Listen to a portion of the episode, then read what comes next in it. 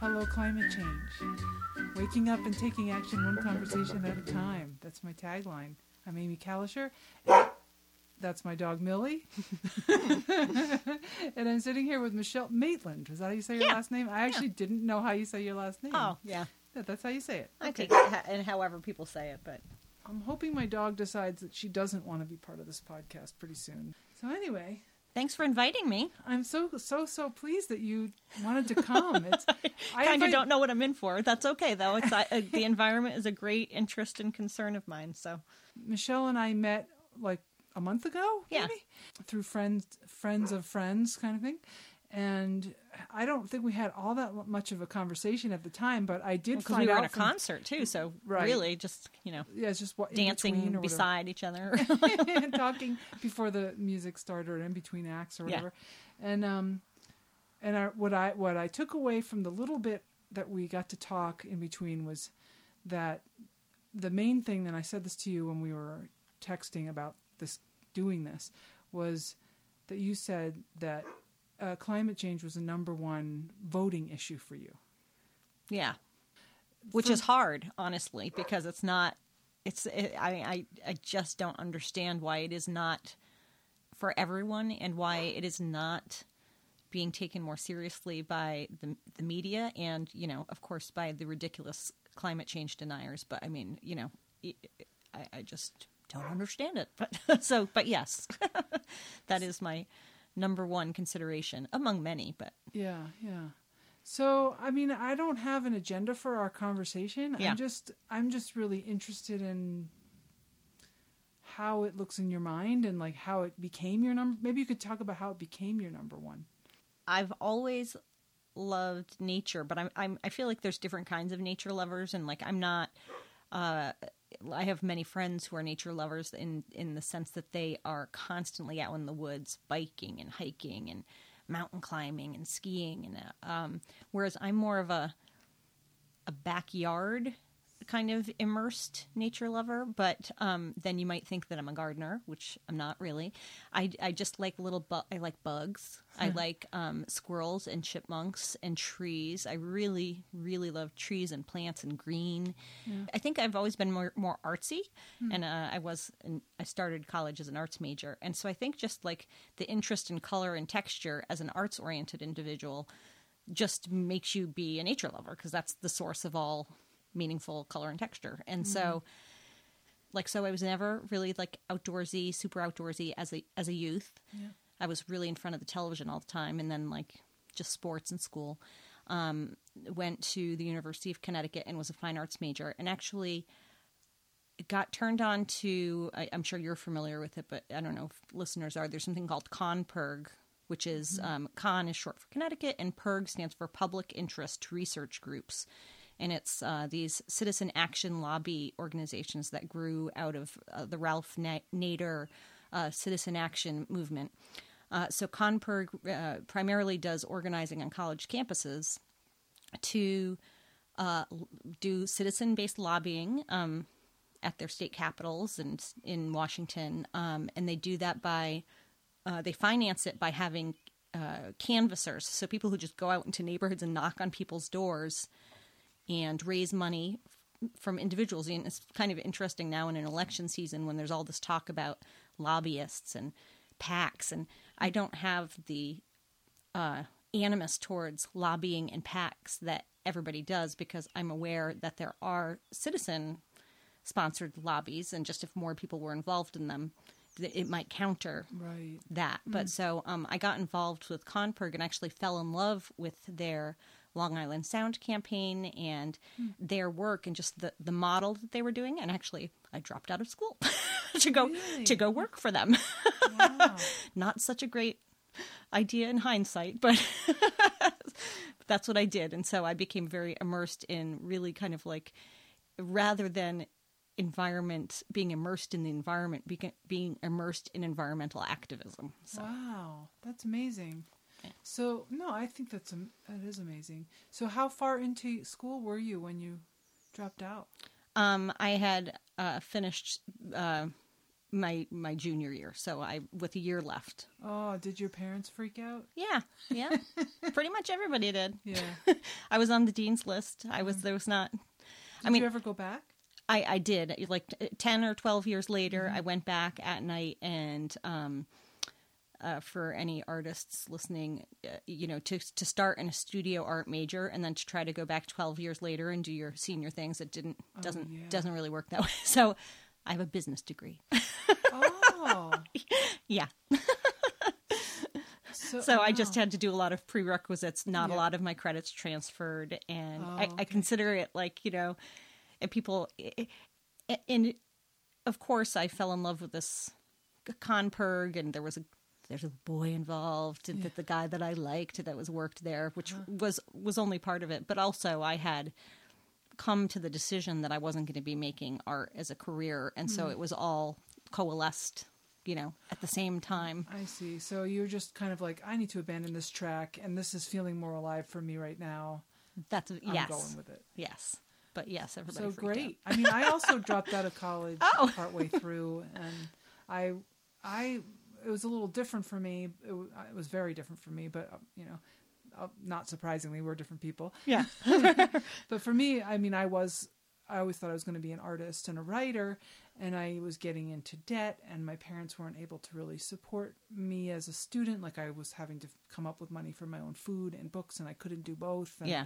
it was very uh, stressful, and I kept thinking, how you can't be an artist if you're in debt. Like you, you Right. If you don't have, if you're not independently wealthy, you need to have a steady job to pay off debt. And I'm Yes. just going to school to get debt. Like I didn't have Right, a right. sense of what how it worked how, like how yeah, it worked. I yeah. didn't know how the art world worked. I didn't know how any kind of connections I might be making in school might help me. I didn't. which is interesting and it's not like necessarily an environmental topic but is a total topic for like another thing which is that art schools at that time they've they've changed i understand they've changed a little bit to adapt but uh, they never included any content like that any Yeah, practical practical content in the They mostly curriculums. still don't. yeah right. They mostly still don't probably So then you you left school. You joined ConnPIRG, for. ConnPIRG, and then what happened? So I worked uh, for ConnPIRG for a few years, and uh, ConnPIRG is is uh, you know it's a it's not you don't go into it for the money. So it was like Right. poverty level for many years, and actually I got very burnt out, and uh, Mm-hmm. it burnt out from. Um, personally, I was not managing well. Like it just you know the the stress of the stress of my life, but also then like such serious topics all the time and encountering people going to door to door is a really it takes a really strong core person to do that Yeah. and and I mean in some I was strong enough in that I was motivated to do it and was willing to do it but just started to wear me down and uh, what were the topics you were taking on? uh, what comes to mind? well, and I didn't. Um, you don't choose it yourself. There's a platform, and for most of the time that I worked there, it was um, toxics in the in the environment and the Long Island Sound campaign for uh, you know algae blooms and trying to just support the health of Long Island Sound, which is you know our our body of water in, in next to Connecticut. So um, that was primarily it. I mean, but you get in all kinds of conversations with, I mean, just in very broad topics that, you know, people bring up things. And uh, also, ConnPIRG is also a consumer protection. So it's environment and consumer protection. So sometimes there were uh, the I forgot the there's a cutesy name for it, but like around Christmas time, they would have like a safe toy list and you know like stuff like that. Um, so then I got burnt out, and I needed to um, get something. I'm also somebody who, uh, as I mentioned when arrived, I, I'm always cold. so, so walking around, you know, all year Yeah. um, at night because you do you go at Right, night right. um, was that started to wear on me too because I'm just I can't stand the cold. So um, so anyway, so I needed to get a job that was like more nine to five, where I wasn't walking around outside. So um, I moved. Uh, I got a job coincidentally. Well, I got a job at the Center for Research and Public Policy, which was very interesting because that was more of a public health organization. So it still had to do with statistics and you know, kind of a public interest concern, but very different. Um, but it was still kind of encountering the public, so we were making cold calls to people to do polls them on for uh, the uh, for public health issues. And then that didn't have health insurance, so then I needed health insurance. So then I started working in the performing arts uh, administration. I got a job at a place called Neighborhood Music School in New Haven, and I worked there for 13 years mm. uh, until I, I, until I and I went back and got my degree, and then uh, I met my now husband, and so moved, and then I've just been doing like different philanthropic work and uh, like working in not for profits mm-hmm. um, mostly in like United Way, so not specifically environmental things, but mm-hmm. just activism things, volunteer organization. Right. Uh, I worked for the Aetna Foundation for for a time, so. Well, it's giving me a picture of how, like, you have a foundation of being aware of not only environmental issues but also politics around environmental issues. Yeah. And besides that, also psychology around it. I mean, there's besides the all of the psychology around knocking on the stranger's door. Yeah. For I mean, that's huge. But putting that aside, once you get into a conversation with them, you get to hear all kinds of orientations to oh, things. Everything. Yeah. yeah every. T- tell me really, about what you heard. Oh gosh.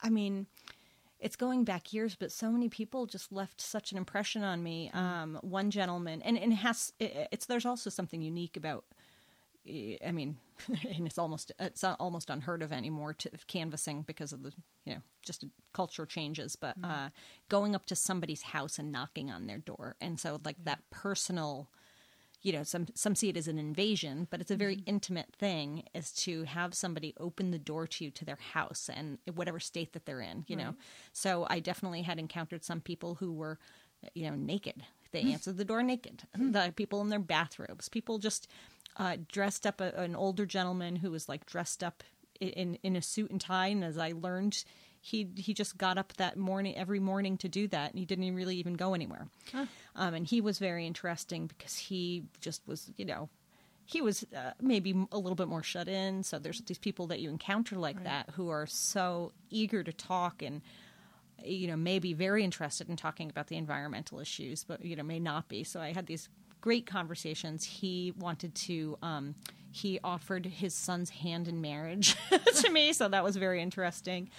Um, you got you um, are walking around, and there are people who had donated in the past. So those are yeah. the people that you looked forward to because they were educated on the things, and you could talk about what had happened legislatively in the year prior year. Um, mm. And it was very interesting to me because I was an arts person. I had come from having done art and mm-hmm. in high school i was not i didn't wasn't strong in the science and math so mm-hmm. um, i was really coming at it from as i made reference like kind of just a more emotional uh, interest not a science-based interest so i would encounter people who were in, in quote doing quote unquote true uh, environmental you know activists because they were scientists and so they felt insulted like you know that somebody who didn't know anything, you know, oh, all wow. I knew was what they had taught me at the organization and like what you read in, uh, you know, books, you know, whatever. But I didn't have a degree in biology. And so I had a lot of people encourage me to go back to school and become, you know, go to get a PhD in biology or, you know, environmental science. Lots of people have lots of opinions, right? So yeah. they're always giving you opinions. There was definitely people who would be, uh, aggressive and angry and, and you know yelling it's you know you bleeding heart liberals and you're ruining the planet what do you think you're doing you know you're shutting down jobs and get out of here wow. you did have to you had to register ahead of time the town uh, you would the, the the manager which i eventually moved up and became a manager then you would have to um, arrange with the police to allow uh, you to, to allow you to go around and so there were lots of times people would call the police and but the police would say, "Yeah, no, they're they've got all their paperwork in order. She just say say thank you and send them on their way."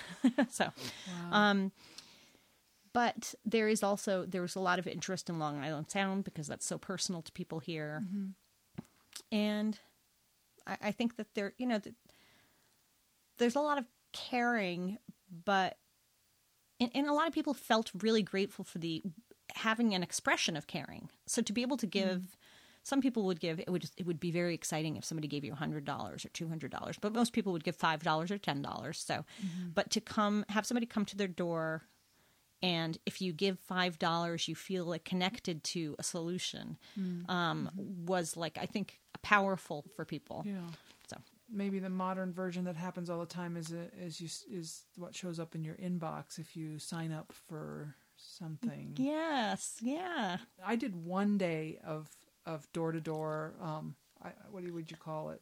Canvassing. canvassing, yeah. Um, for mm, it was a Massachusetts Clean Water Action, okay, yeah, and um, I was terrified of it. I'm not that kind of that extroverted, right. believe it or not, and um, and I Which went is interesting. but I was I was like I cared about clean water, so I thought, okay, then you know I could do this work that I that I would feel is meaningful, and and I was very disillusioned by the process because Yes. it wasn't necessarily people who were passionate about the topic. It was, I mean, it was people who needed a job. Yes. and Yes. um, and that's really the category I was in too, and uh, you know, you you you have sort of some talking points, but it wasn't the same as getting like. You know, taken down to the river to look at the blah blah blah or whatever. you Oh, know. certainly, and Yeah, I didn't mean to been- give the impression uh, that okay. that it would be. Were you no, no, no, you didn't. You didn't. were you outside of Boston, kind of like were you in? No, I was in Northampton. Huh. Oh, okay. Yeah. But anyway, um, but I wasn't cut out for it. I did one street and and one uh, the only thing memorable and by myself. I like did, I think they did one where like I followed someone around and then Right. they, they send you off on your own. You know the you know the drill. Yeah, and there's uh, something called a quota, which I'm sure is not. Right. It's very stressful. You have to reach a certain amount of money Right. raised to to job. get your to keep your job and to get paid. Right. Uh, you Oh, get like maybe gosh. three nights where you can fall below, and if you fell, it didn't matter whether you fell five dollars below or you know Yeah. fifty dollars below. It, it's it's something of a I don't want to call it a racket, but it's a little bit exploitive of of people's good intentions, Yeah. but it is for a good result. Well, so I it's mean, it- hard. yeah, it's, It's hard. It's it, well, like, uh, like listening to you talk about people telling you you should go get a degree. It's like, and then I wouldn't be in this job, and who's who, someone else would do this job who Right. doesn't have all that, Yes. and is just someone who's good-hearted and willing to like take abuse basically at people's front doors. And that's yeah. And my and my I was so sort of shocked. I was young. I didn't I didn't know how it worked, so I was very naive. But um, I did my one street. I went to one. I think I went to one. I don't know what happened, but I don't remember how many houses I went to. But there was the one that I remember was this guy who was a professor of something. I don't know what, but in whatever university was nearby, and um, and he was drunk, and he was like telling me like, oh. You don't want to do this. He's like, I'll give you. What do you? What? How much money are you supposed to ask for? Like, and I and I was I told him the number that I was supposed to. And he's like that. He kind of shook it off like it was too much, but he said, "I'll give you ten dollars just for you, like or uh. twenty dollars or whatever it was."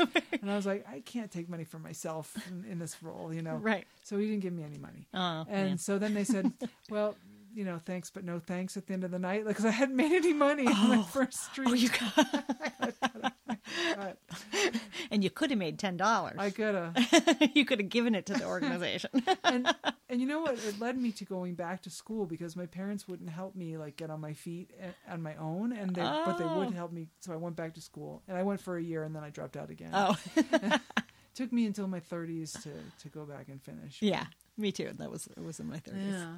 So so so what I wonder next is like so you did this stint of of you know deeply thinking about this stuff Yes. and then you know necessity demanded other things of you and then i'm wondering if it sort of feels similarly to what i feel which is that like there was a period of time where i thought a lot about this in, in my you know right around that time i think around the age of like when you first go to college um just the the, uh, the first iraq war was happening Yeah, and that's that was devastating Yes. and you know the the rainforest was the big thing in the news. Oh, yeah. and um, and it just felt like oh my god, we're ruining everything, you know. And as you become aware of the world, you're becoming aware of all this just craziness. Yeah, and the complexity. But then you just have to figure out how to take care of yourself. oh yeah, I know. That's it. Yeah. And then Yeah. you find out about global warming. oh. And you go, ah, I abandoned, you know. Right. That's the way I felt. I don't know. but Tell me what how yeah. that came up for you. Uh, well, I you know honestly, I feel like I've always known about. I mean, I feel like it was even there. I mean, and it it, it was kind of the probably the first time you started learning about it was in the rainforests. It was Yeah. the destruction of the rainforest and the the impact that it would have. Um, so, but I it does seem to get harder as you get older to balance those needs of like your individual ability to kind of manage your own life with this understanding your role in like a complex ecosystem and what you can do you know like what's reasonable to expect from the planet like and for yourself. And um it's yeah it's i can't remember what the question was but uh, i mean Oh, I know. I'm just opening up that like, and now you're thinking about global warming and what, Yeah. what does that bring up for you? So that's fine. You're Yeah, I mean, it's always like, what behaviors can I do that are within my like available talents or behave, you know, habits, Energy. e- energy, energy, and habits that I can do that will contribute positively and minimize my negative impact. And like, without getting too heavy, but it's like there's it it really burdened burdened me for a period, um, and I had to let go of my concern for my own self self health. You know, to not because it just it was such a concern of mine, and I just felt like it was just too depressing and it was too burdensome, and I felt like I couldn't do enough, and like whatever if i can't get solar panels and if i can't buy an electric car and like that actually those concerns at that time weren't that wasn't even in the realm of possibility but actually now i'm a homeowner and now i just bought a car and i shopped for electric cars and i have got reached out to people and to try to get information on solar panels. And these are two things that i feel like are such dramatic things that I could do that would make me feel good and that would would would contribute and would have some kind of measurable impact and yet I haven't done them yet you know um so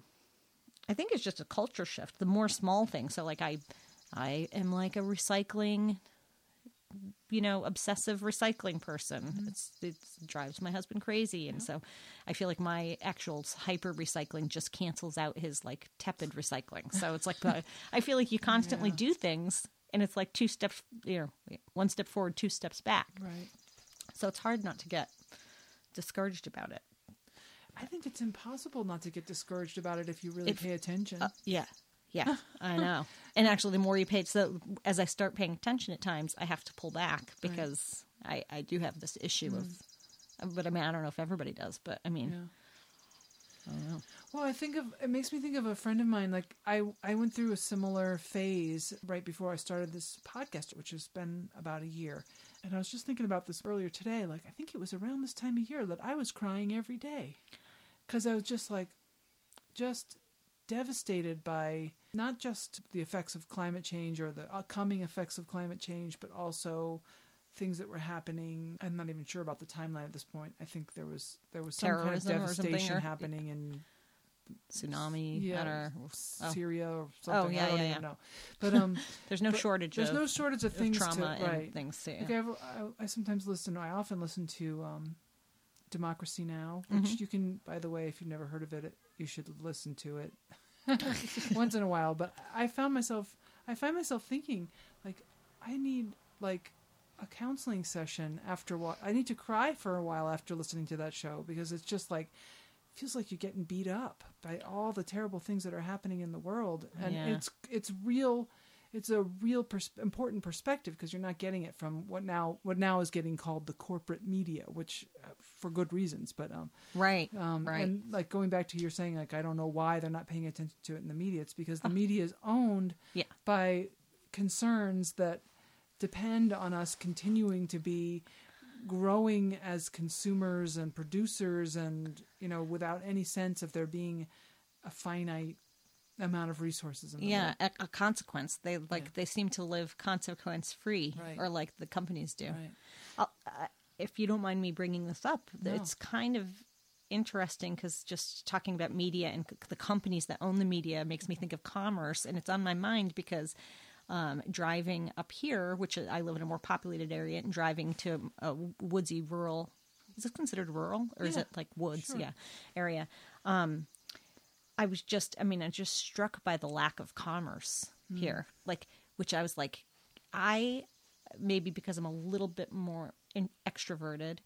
Um, I don't necessarily need to be near commerce, but I like to be near people. Like, Mm-hmm. so, but the, those things, like, you know, they're they're in the, they're like intersectional. Like that's where the co- the co- the people go where the commerce is, and like if you have a bunch of people, then there's going to be commerce, and so. I was just thinking it's so refreshing and inspiring. Like I was just so inspired driving up here, being in an area with no commerce.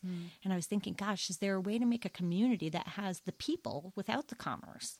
I don't know, but like Well, I mean, one thing that's amazing here because we are in an area that um, is not doesn't have a lot of money, so the commerce isn't attracted here. Right. So it makes room for things like we have a very uh, thriving food co-op, yeah. um, and it's in more of a city center, but our city center is like a, you know a rundown mill town. yeah, right. Um, but the the co-op um, does great, and it wouldn't if there was a Whole Foods down the block or, or even a Trader Joe's or Right. something. Um, and uh, and it, it is able to benefit the community because it it actually makes contributions to things and gives. There's there's a new organization called Click, which I interviewed some one of the formers of Click. Did you did you I, listen to that I- yeah. Yeah, which is a commercial licensed community kitchen or something like that. So it's a co-op where people can have culinary businesses out of, and they don't have to have their own licensed kitchen, or they can have canning operation. So there, and there's a relationship Yeah, between yeah. that and the co-op, and um, so there's cool things can happen. To, to me, I think of it in gardening terms, where there's fertile soil and not a whole lot of um, exploitation of it. Yeah, yeah. So it's kind of cool. It is funny, but it's um like I, I observed also. I mean the there were a lot of there's you know there's houses uh, there's definitely people and the houses seem well tended and so that requires money so i think it's just choices it's like where the, the limited funds that they have people Right. are at least putting the, putting them putting limited funds into the maintenance of their homes so they're obviously you know opportunity cost they're they're forsaking something else they're perhaps forsaking designer clothes and uh, video games. I don't know, like things that aren't up here because you don't have the commerce. But, um, but anyway, so it was very inspiring coming out into the woods here. Hmm. Interesting. Yeah.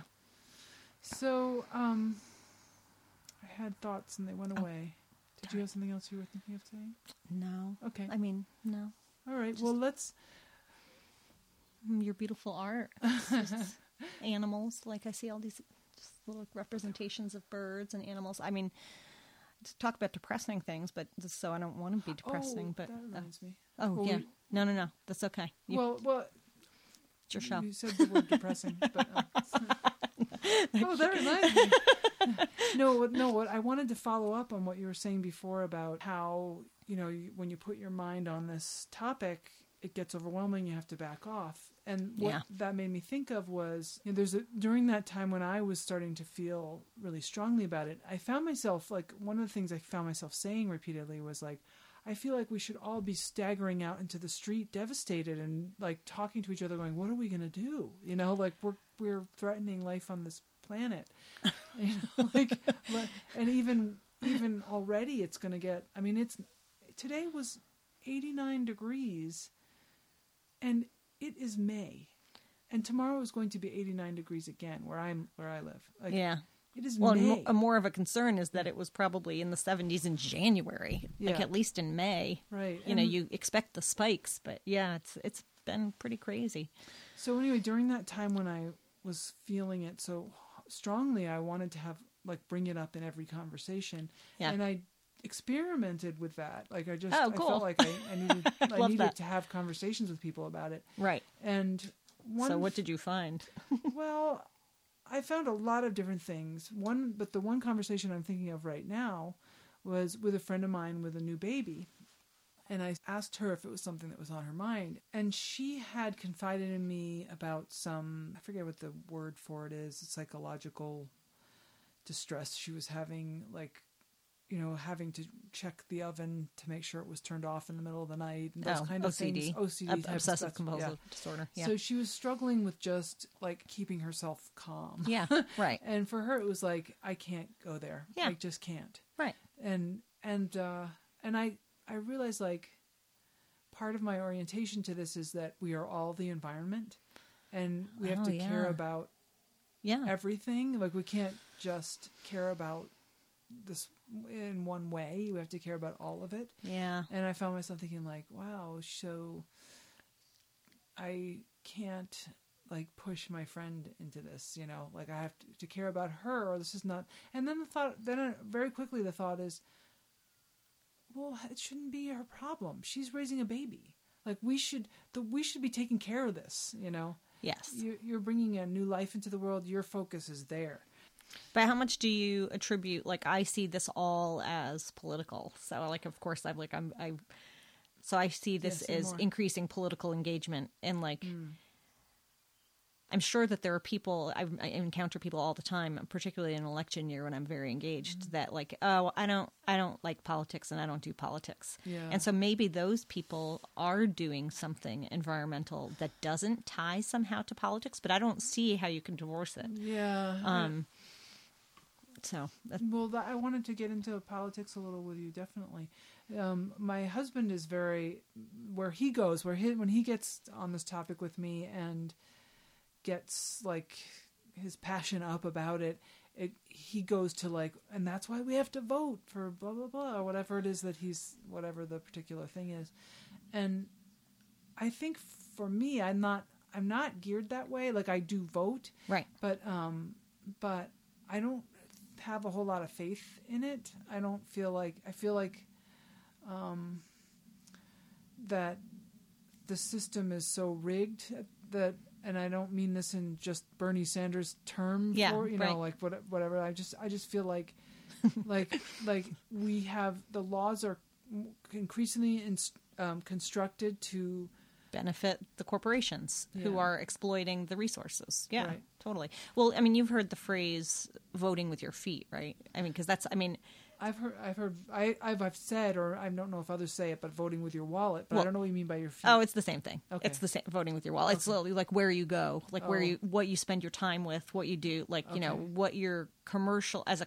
as a consumer, I- and so it's just your consumer voting. So Mm-hmm. Okay. to me, I see marketing, and I also then so in when I went back and got my degree in business, uh, and I had been involved kind of in like from having done graphic design in college, I've really always done marketing things. So, um, and that's also fascinating to me, like consumer behavior and, and just, Do you know I'm a graphic designer? I, I think, we, yeah, Okay. yeah, and which is, yeah, Okay. which I think that was also a topic of our shared conversation Oh, okay. that night. couldn't Yeah. remember. and I love your your photography that on your on your site. Um, so yeah, but so anyway, so just I- see that all as so consumer behavior as being a way of voting. So it's like mm-hmm. self expression and uh, controlling and channeling where your resources, your own personal resources, go. To me, is a way of voting, and so mm-hmm. that's also political. Mm-hmm. Like so, it doesn't have to be government and elected officials. It could be, you know, and then it could be also things that are like political expression. Could be writing a letter to an editor, uh, so it doesn't have to be or doing a doing a uh, a podcast. yeah, yeah, definitely. so, but um, I just don't see how they are divorced from the environment. I mean, people like, and I. If there's a way, I would love to learn about it because Learn about what? learn about a way where I could positively affect the environment in a non and like I think gardening might be like definitely that's gar I mean actually now that I think about it gardening it's really like a main one.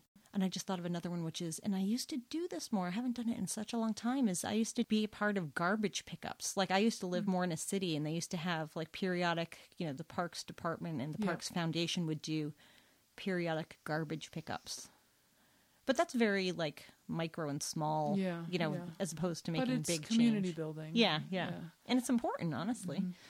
Um, I I find myself thinking that ex- I've been playing with the idea that um, the next move in my action is getting better at saying no to things. Um, no, Ah, like no, I'm not going to drive that far for that thing that you know I might because I won't dis- I don't want to disappoint someone or something. Um, no, I'm not gonna upgrade this whatever, even though I'm ashamed of my dirty kitchen floors that won't get clean no matter how you scrub them. you know? Right. Like, no, I'm not gonna buy a new thing so that I don't feel uncomfortable at my stepson's graduation among all these other real parents and my Right. whatever it is like the emotional c- context is for me that there's a lot of no's around that that are that actually will make me more relaxed and happy in the long run but I have to go through some wall of feelings about it and and actually be forced to actually connect with people in a more real way I mm. totally relate to that. Mm. I, I completely relate to that. I feel like I've waged that battle and have done pretty well, but it's a constant struggle. And now in my in, in my experience, but not that's it's not going to be the same for everybody. I I've gotten to the next step kind of. I'm not I'm dipping my toe in the next step which just like in my mind I call it shedding. Hmm. So shed like just getting rid of more possessions and not replacing them all the time. And just like you said about like the graduation thing, I have it's like as you have events on the horizon, and I have to think about like what to wear and hmm. like, oh, do I need to go shop for a new outfit? It's like I, I just think like I don't want to. A, it stresses me out to go to like a mall or a st- store. It's just too. It's just re- it just makes me angry. It's Mm-hmm. so ridiculous. It makes me ridiculous. It's ridiculous and makes me angry when I go to the grocery store too. All the products, like Yeah. Mm-hmm. all the products, products, products, products, products, products, pro- crazy products, and plus because I want it all. Like I want things. Like when I go to the store, I want them, Yeah. but I know that I shouldn't. Ha- I mean, you can't have everything. You have to make choices, and most like, you know. So I think like, okay, I have plenty of clothes in my closet. I Mm-hmm. can make do. Why do I feel? Why do I feel compelled? To, like what is it that's causing that and of course it's marketing right maybe i mean and it's part of it and yeah it- part of it Yeah, I mean, marketing exploits the places where we are feel bad about ourselves. yes So you know, Yeah. it, says if you have this thing, you're going to feel good about yourself. yeah You deserve it. Yes, right, right. Just yeah, how many times is that used in as a tagline? Yeah, Right. I've been struggling. I, I've been early, early in this series of podcasts. I talked repeatedly about my struggle around strawberries. I love strawberries, and I Oh. feel feel a certain amount of dismay seeing them in the grocery store in February. Like they're not Oh. supposed to be there. Oh, Those yeah. are coming from California, and actually Driscoll, which is the main supplier of strawberries from California, yeah. uh, that you see whenever you go in any grocery store. Um, there's a boycott going on front by the farm workers are calling for a boycott um, because the farms that supply the strawberries to Driscoll, who then package them and sell them to the grocery stores, um, have some of them have very very bad records of mistreating their workers. Yeah, You know, they're, have you know like uh, 15 year olds and and I maybe even younger. I'm not sure about Yeah, that. right. Um, working and they have sexual abuse of the workers. And Yeah.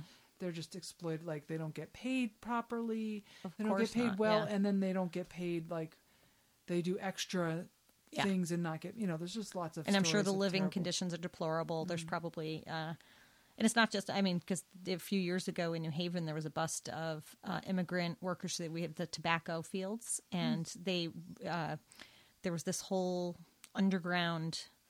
Uh, what is that called? Uh, traveling, what, what, what trading of people. Um, Mm-hmm.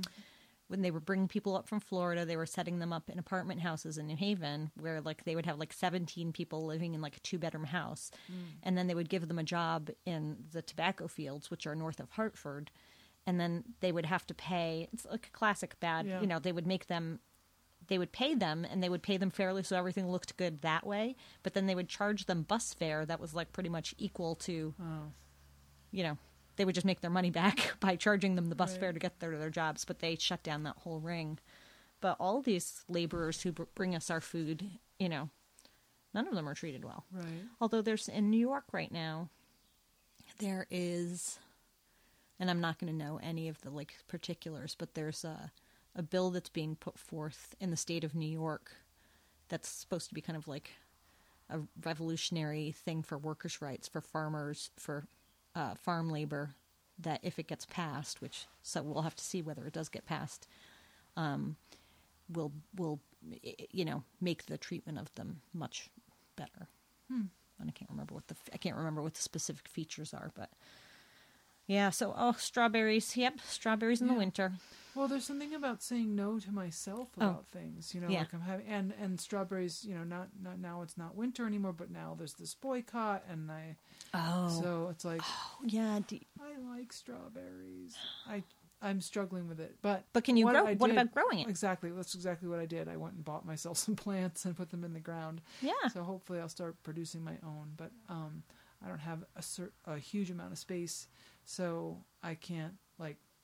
I- could grow only strawberries and have the amount of strawberries I would eat, but well, I think, and it's like, isn't it less of an issue though, like during strawberry season? Because there's, time, I mean, tr- Yeah, around here it's not an issue, but it's that, it's that you know, the importing it from far away. yeah, I, I mean, I think even when they're in season here, we're still getting them from California in the stores. They all say Driscoll. I, oh, but I, mean, but going to buy from a, oh, like true, buying I it from a go to- local, right, right, Yeah, I yeah, can do that. Yeah. yeah. Um, So I'll just do that in. Um, I will do a lot of that when when they're in season.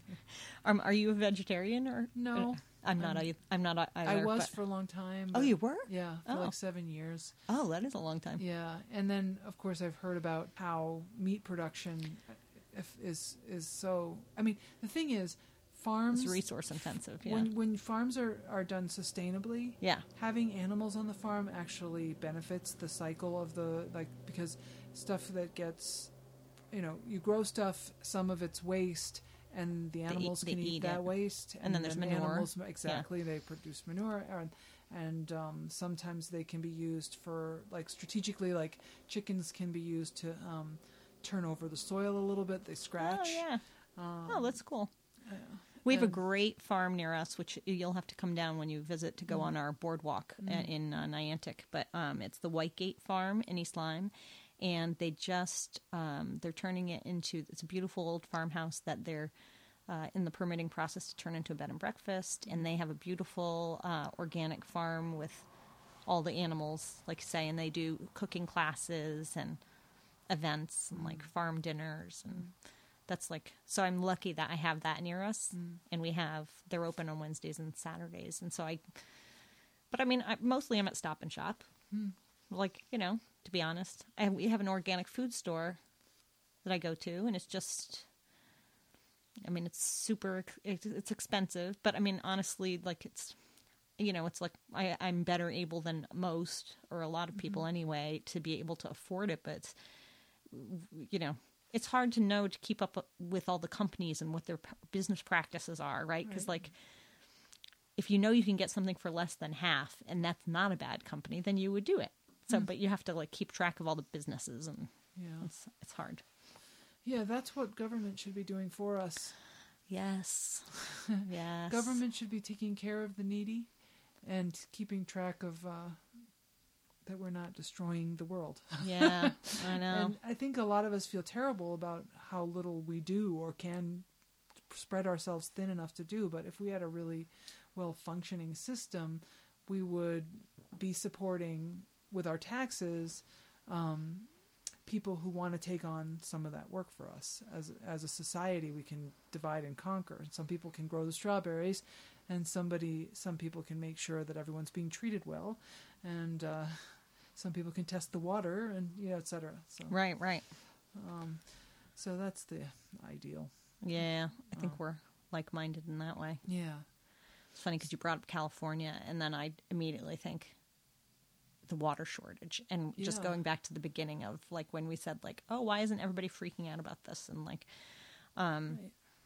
I, I think that that's actually more my concern right now. And I mean, of course, it's interrelated with global mm-hmm. warming, but mm-hmm.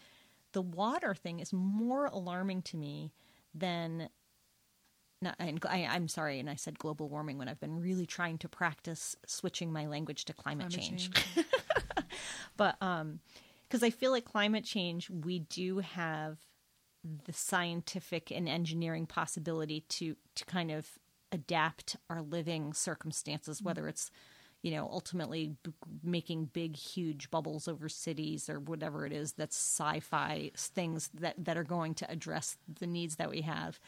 But water that's like that's an that's the element of of life. And it's so i mean i just it's so strange to me that it, um you know when water first started becoming an issue many years ago and i can't i'm trying to remember the language that was being used but it just seemed to be so blatantly silly because they were talking about the the concern of water and the use of manufacturing and and nobody was talking about water as the building blocks of life and of our you know making up I don't know I don't know what the number is is it 98% of our body or something right. like the 90th And percentile. yeah. yeah. um so I'm like wow they are totally like missing the point Right. you know I feel that way a little bit about energy. Like we we spend a lot of time talking about our energy needs, and it's like, well, we really need food and water. Like, right we don't really need electricity Right. and, and and motor vehicles. Like we, Right. We we survived we thousands of right. years Our infrastructure is is set up to completely be dependent on that, but those are things we can change. yes And um, and probably not even that you Yeah. know without much difficulty if there was the Yeah. political will but Well, there's there's this. I was listening to an interview with this guy, and I, I wish I could remember what it is right now. It's something like Low Tech Magazine or something was the name Oh, of his his uh, blog. Um, but and I will find out, and I will put it in the show notes um, for this episode, which is at hellocc.info. Um, and also you can find it on iTunes. But in the show notes, I'll put the link. Anyway, so he was talking about in this interview.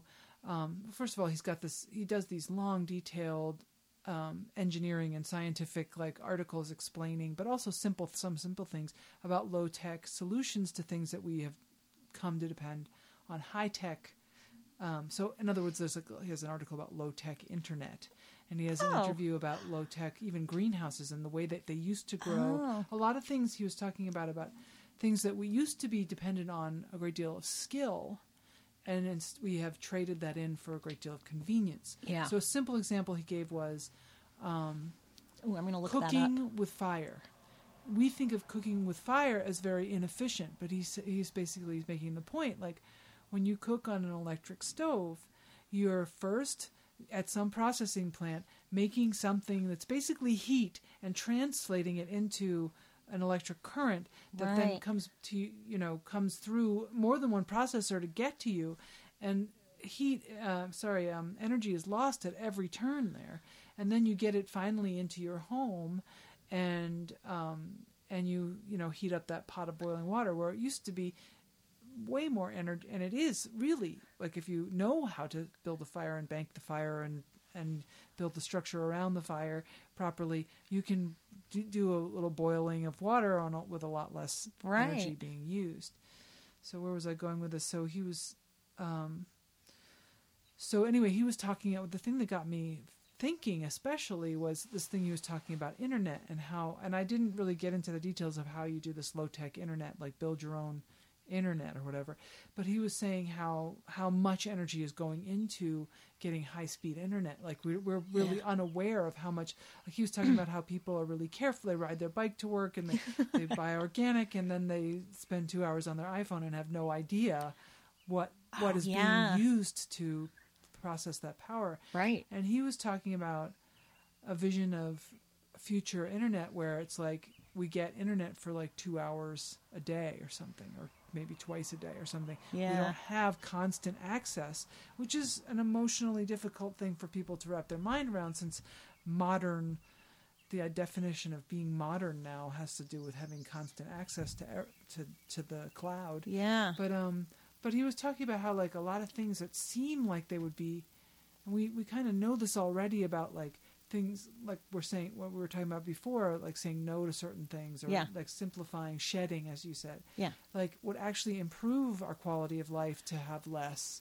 But what would it be like if we had only had the internet twice a day Yeah. for a couple of hours? I could see that. Oh, I it could see seems that. like such a relief. It would be. He was, Yeah. he was saying you'd have to pry it from my hands. I'm addicted just like everyone else, but it would be so nice to know, right. like I can't spend my day getting lost in this.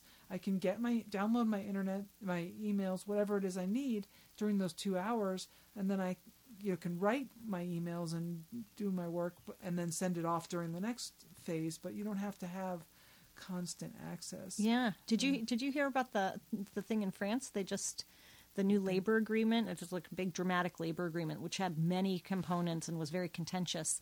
Mm. Um, and but uh, like I guess the only part that was maybe like universally supported um, was it's just amazing. They they passed a quote unquote law that companies can't email you outside of standard business hours and you can't reply like so there's no emailing outside of standard business hours now and like Oh, I did hear something oh. about Oh. this. so and it's not there's no teeth in it there's no consequences there's Right. no monitoring so it's really just kind of like a suggested best practice and each company will be responsible for setting parameters with their employees on their own of what the standard business hours are so there's lots of like wiggle room but i just thought like god like that's kind of freeing like if Mm-hmm. it's being forced on you you know that you you don't have you know you can you're going to be there's you you're it's against the law i can't reply to this email and they can't send it to me Yeah. it would never happen in the united states of course but That never would be wonderful. There's so many things that w- that that we supposedly have as freedoms in this country that are that we that we sacrifice as soon as we take a job. Like, you know, you you sign a non-disclosure about how much you're going to get paid. Yeah It's like, why is that? Why do you not? Why do they not want to tell you to tell? yeah Because they don't want other people to Oh ask God, for as much or whatever. You know, so and yeah. almost all the contracts I there there was you know interesting article about it uh all like almost all the contracts now that we sign like when you click and say I agree Yeah. they're all you're agreeing to forego Right. the ability to To sue. yeah you Yeah. just it's only mediated settlements which always benefit the corporations Yeah. and that you kind of don't even have a choice because Yeah. a lot of these things are monopolies and you can't right, and you need them to yeah get you need it to finish your to do whatever it is that you're doing but right. oy.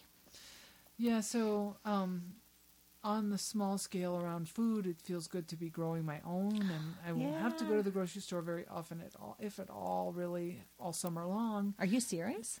yeah, I mean, I could just buy a, a sack of rice and a sack of beans, and and I'd be set. I Yeah. wo- I, I won't. I, will still go to the store. I've Yeah. been, st- I've been starting to make my own milk and cheese. I mean, um, yogurt and cheese, um, using raw milk that somebody's selling at the co-op. Oh, and that's so- great.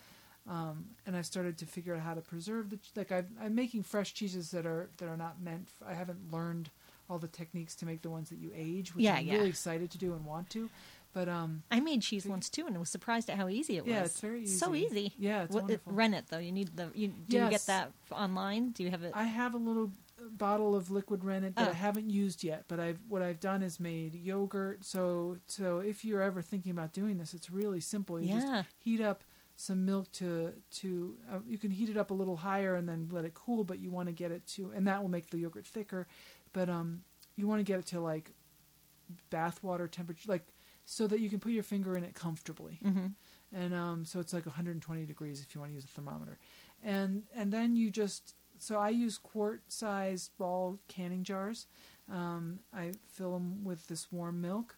I put in a a tablespoon of plain yogurt from my previous batch or from Oh. from the store something fresh and um, and i put it inside of a cooler where there i've got like i do two or three at a time and i put them inside this little cooler that i've got stuffed with towels and you know so it's really well insulated and the warmth stays there Oh.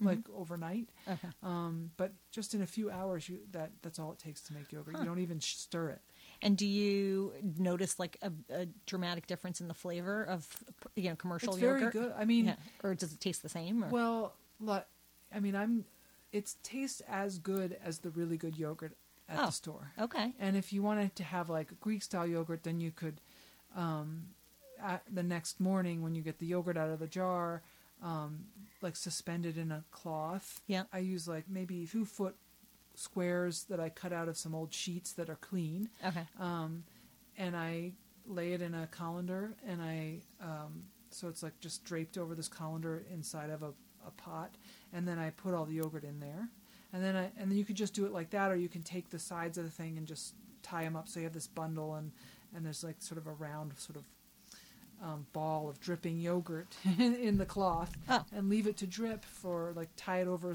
uh, o- over a wooden spoon and suspend the wooden spoon over your big pot, or tie it to your kitchen um, to your faucet and suspend it over the sink, and the the whey drips out like Uh, that liquidy okay. stuff that Yeah. forms in yogurt. You know, And that's what whey. makes it Greek is just that. that makes it thicker. Okay. and, and I just let add salt, and that gets more whey to drop drop out. Oh, and yeah. then I put in some chives or whatever, and I've made like this cream cheese.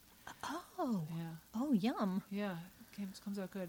And I took a bunch of that and then I formed them into little balls, rolled them in herbs, and then put them in a jar full of olive oil. Oh, and yum. s- preserving them for you know months down the road. If Yeah. a bunch of people. That's a nice for Christmas presents too. Yeah, it like, would be. Yeah. Um, I used a kit to make cheese. It's like a yellow kit with purple writing. I Yeah, forgot it's yeah, got yeah. a cutesy name, but um, and I had used it multiple times because the, after I did it once, then I got excited and like you know introduced it to my niece and nephew. But um, and so, but I was thinking like, oh, I want to do it again so that I can like do it without buying that kit and just buy the wrong Yeah. ingredients. But it's easy. It's, It is. I, I was surprised at how Yeah. easy it was, and um, I don't know. It's just it's satisfying. It's Mm-hmm. like exciting.